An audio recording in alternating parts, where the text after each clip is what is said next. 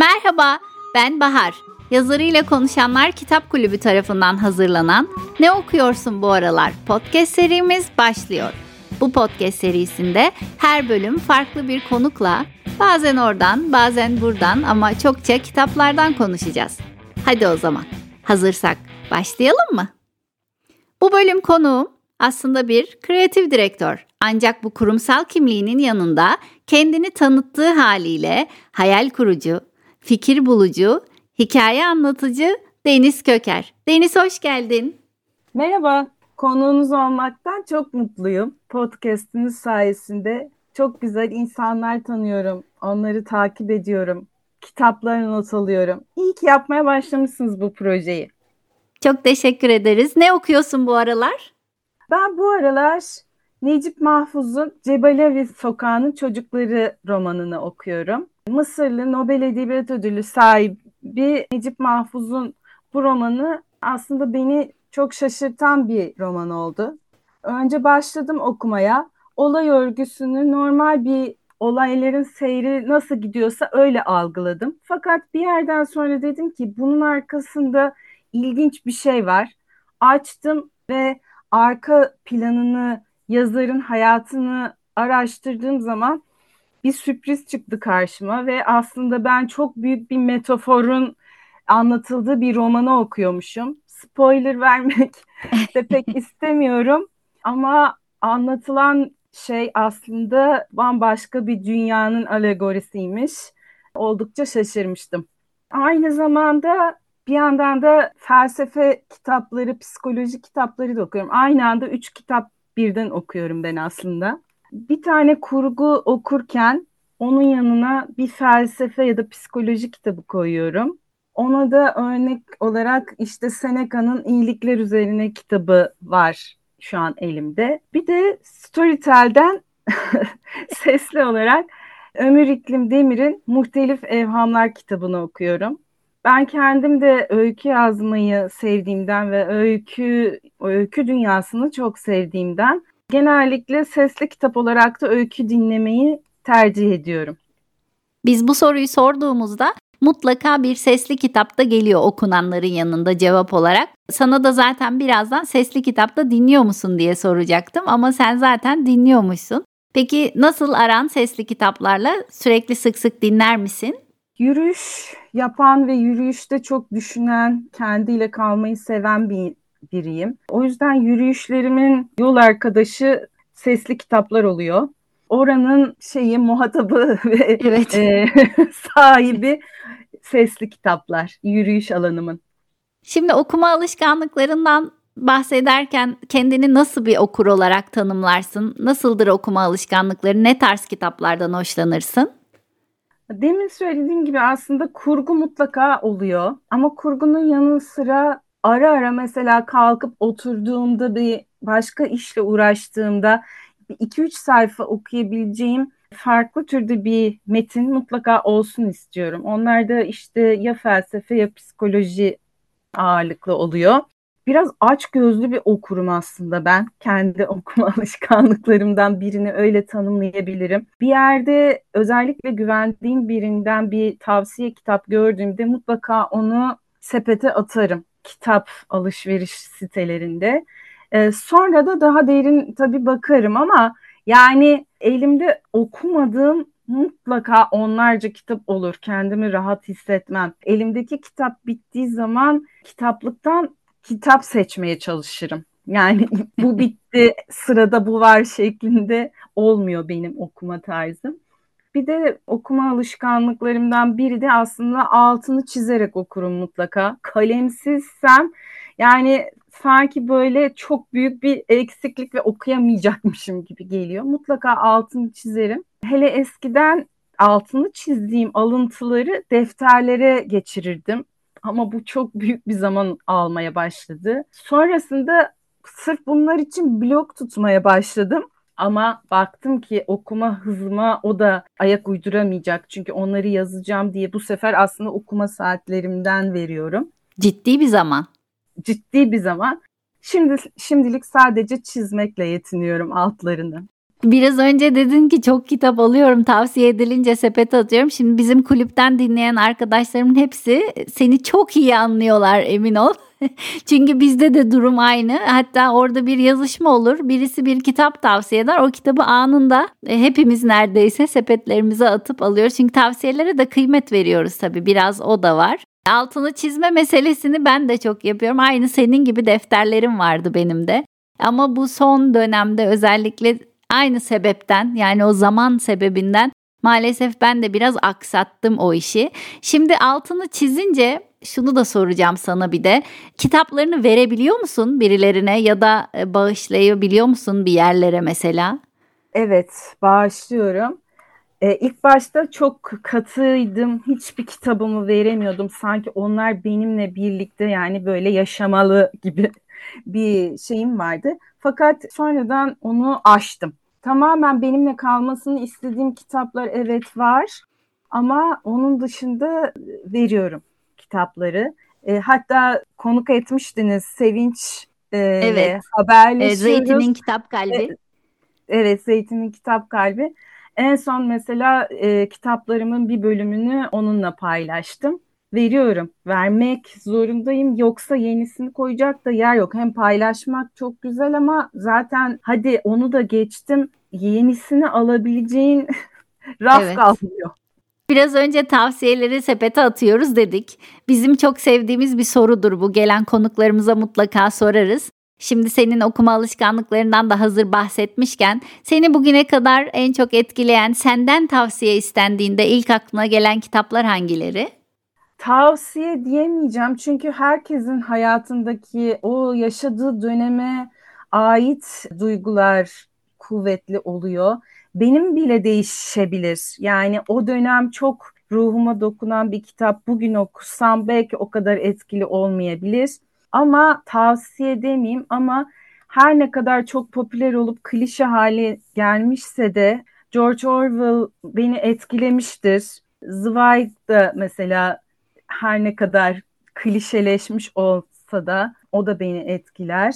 Ayrıca kadın yazarları çok severim. Firuzan'ı, Leyla Erbil'i ve de şöyle bir şey de yaparım. Özel hayatlarını ya da işte yaşamlarını biliyorsam onların izini sürerim. Mesela Leyla Erbil'in Ahmet Arif'le ilişkisini bilip Ahmet Arif'in Leyla Erbil'e ne söylediğini kitaplarda bulmaya çalışırım. Ya da Leyla Erbil'in. O şekilde şey diyemem yani kimseye şu kitabı mutlaka okuman lazım diyemem. Değişiyor çünkü herkese göre. Ama ne güzel kitabı okuyup bırakmıyorsun. Kitabın arkasını da takip ediyorsun biraz. Ederim. Evet. Çok güzel bir alışkanlık. Her zaman olmuyor ama e, merak ettiren kişiler ve kitaplarda özellikle bunu yapıyorum. Şimdi senin Instagram'da sana bir soru isimli bir hesabın var. Bu hesapta her gün bir soru paylaşıyorsun. Aslında sen her gün o paylaşımı görenleri sorduğun soruyla ilgili konuda düşünmeye sevk ediyorsun. Bu fikir nasıl başladı? Şimdi nasıl gidiyor? Bir gün her şey bir soruyla başlar diye bir cümle okumuştum. Benim hayatımda da aslında soruların çok büyük bir yeri var. Mesleğimden de kaynaklı yani reklamcılıkta da bir soru çok doğurgan bir sürü fikri getirebilir ya da hayatımızdaki çözmek istediğimiz bir alanda soracağımız bir soru bir sürü kapı açabilir. Böyle çıktı aslında bunu düşünürken çıktı fikir ve bir platform açmak istedim. Birbirimizle beyin fırtınası yapabileceğimiz, sorular üzerinde tartışabileceğimiz, bir yaratıcılık oyunu oynayabileceğimiz aslında bir alan açmak istedim. Buna da ilgi epeyce oldu ve karşılık gördükçe aslında o çember genişledi. İlginç bir şekilde herkes artık sabah kalkıp soruyu bekler oldu. Merak ediyor. Evet, o günün sorusunu merak eder oldu. Hatta soru gelmediği zaman ya da geciktiği zaman hep geliyor da gelmesi bir tık geciktiği zaman soru nerede kaldı, soru gelmiyor mu diye soranlar oluyor. O yüzden e, keyifli gidiyor. Bir de şöyle bir tarafı da var.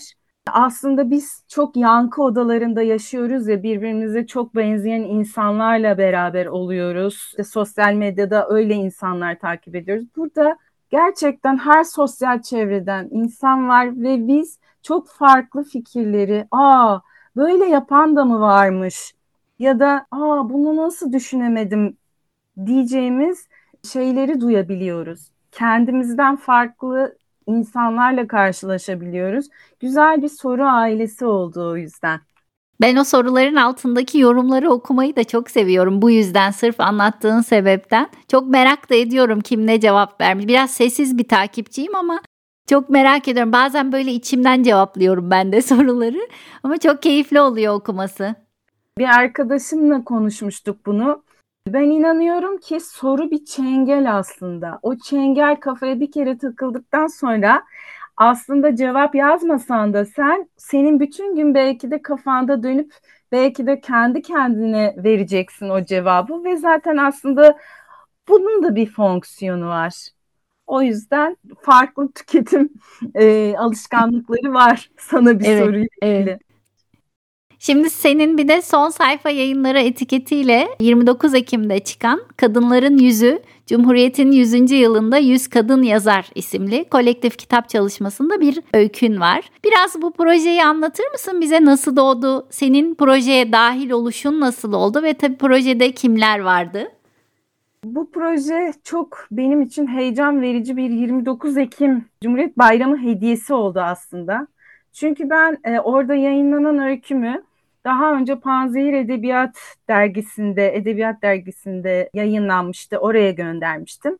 Ve bir haber geldi. Aysel Karaca var onun yayın yönetmeni.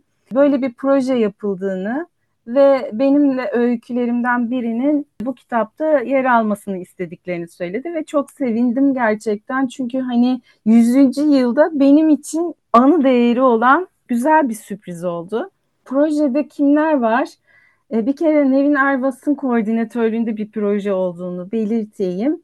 Yazgül Aldan, Önay Alpago, Nesrin Naz, Hacer Fogo gibi isimlerin fikir yazıları var. Bir de e, Deniz Eldam gibi öykü yazarları var, öyküler var, kurgu. Gerçekten o isimlerle de bir arada olmak, uzun süredir kitap çıkaran öykü yazarlarıyla da bir arada aynı çatı altında olmak gerçekten çok hoş oldu. Güzel bir anı oldu. 100. yıla güzel bir hatıra bırakmışsınız. Ne kadar kıymetli. Çok kıymetli gerçekten güzel oldu. Yazmayla peki aran nasıl? Devam ediyor musun yazmaya? Bununla ilgili yeni projelerin var mı? Yazma her zaman devam ediyor. Aslında ben reklam yazarı olarak da başlamıştım mesleğe. Yazma benim hayatımda hep var. Bir yandan blog tuttum zamanında. Sonra öykü yazmaya başladım. Hala yazıyorum. Dergilere, dergilerle paylaşıyorum. Çünkü biraz da benim reklamcı kişiliğimin verdiği bir tez canlılık var.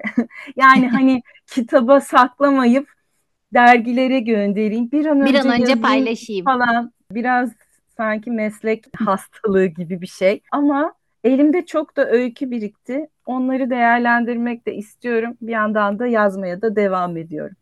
Ha, ne güzel bir gün senin öykü kitabını okuruz. Seni öykü kitabınla konuk ederiz belki. İnşallah bakalım. Şimdi sık sık bahsettin. Aktif bir kurumsal hayatın da var senin. İş hayatının bu projelerine katkısı nasıl oluyor? Şöyle söyleyeyim. Aslında çok kısa bir süre önce kurumsal hayatı bıraktım. Hayırlı olsun.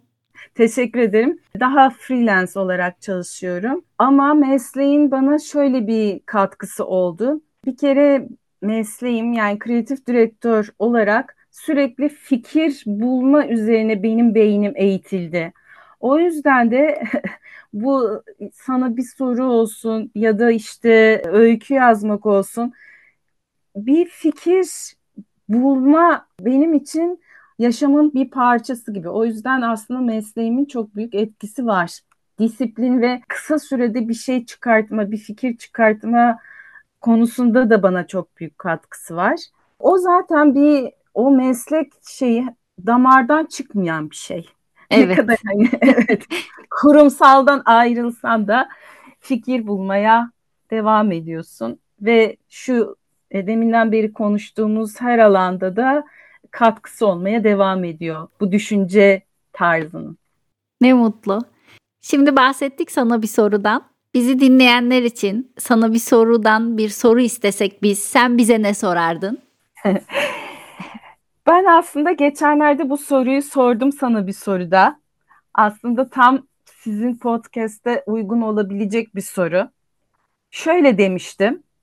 Bir roman karakteri olsaydın yazar seni nasıl tanımlardı? Ah, çok gerçekten güzel. gerçekten çok güzel cevaplar, çok yaratıcı cevaplar geldi. Girip bakabilirsiniz orada. Çok güzel. Biz de bunu bir düşünelim. Ben de düşüneyim. Bizi dinleyenler de şimdi bu soru üzerine birazcık düşünsün bakalım. Belki ilginç cevaplar gelir. Sana iletiriz o zaman cevapları da. Çok sevinirim. Şimdi son olarak senin eklemek istediğin, sen sormadın Bahar ama ben şunu da söylemeden bitirmek istemiyorum dediğin bir şey var mı? Aslında ben bayağı çok konuştum gibi geldim kendime. Sen bir sordun ben beş söyledim gibi oldu. Çok güzel oldu. o yüzden çok teşekkür ederim. Çok güzel bir sohbetti. Instagram'da da sana bir soru sayfasına da gelirse dinleyenler orada da çemberi büyütmeye, birbirimizle paylaşmaya devam edebiliriz. Sana bir soru da bu arada e, rakamla, sana bir soru şeklinde. Herkesi beklerim. Orada sohbete devam ederiz soruların altında. Sohbete devam edebiliriz. Çok güzel. Çok teşekkür ederiz Deniz. Çok keyifli bir sohbetti bizim için. Seni konuk ettiğimiz için de çok mutluyuz. Geldiğin için çok teşekkür ederiz tekrar. Ben de hep takip ettiğim bu alanda olmaktan çok mutluluk duydum. Çok teşekkür ederim ben de. Seni biraz önce de söylediğim gibi bir gün umuyoruz öykü kitabınla yeniden konuk ederiz. İnşallah. Teşekkürler. Görüşmek üzere. Hayatın telaşı içinde kitaplarla geçireceğiniz vaktiniz bol olsun. Yeni bölümde görüşmek üzere.